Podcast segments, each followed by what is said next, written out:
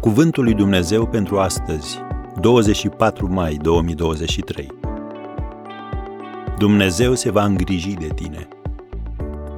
N-am văzut pe cel neprihănit părăsit, nici pe urmașii lui cerșindu-și pâinea. Psalmul 37, versetul 25. Dacă îți faci griji că nu o să te descurci, ia Biblia și citește. Psalmul 37, de exemplu, de la versetul 23. Domnul întărește pașii omului când îi place calea lui. Dacă se întâmplă să cadă, nu este doborât de tot, căci Domnul îl apucă de mână. Am fost tânăr și am îmbătrânit, dar n-am văzut pe cel neprihănit părăsit, nici pe urmașii lui cerșindu-și pâinea. Am încheiat citatul. S-ar putea să te afli astăzi pe marginea prăpastiei, dar Dumnezeu nu te va lăsa să cazi. Și dacă vei cădea, El te va prinde. Biblia spune, El vă va da, veți mânca și vă veți sătura și veți lăuda numele Domnului Dumnezeului vostru, care va face minuni cu voi.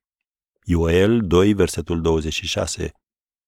Nu mai încerca să înțelegi toate lucrurile, ci începe să te sprijini pe Dumnezeu.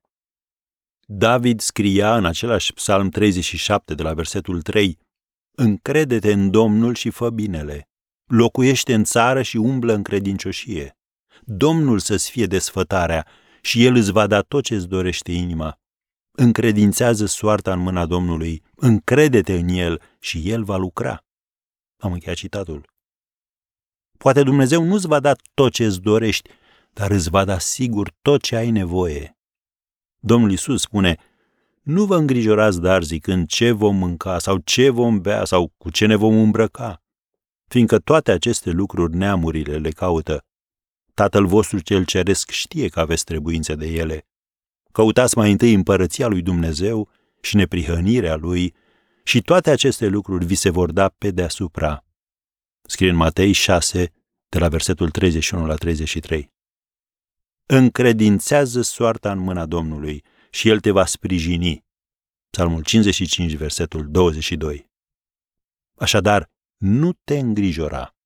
Dumnezeu se va îngriji de tine.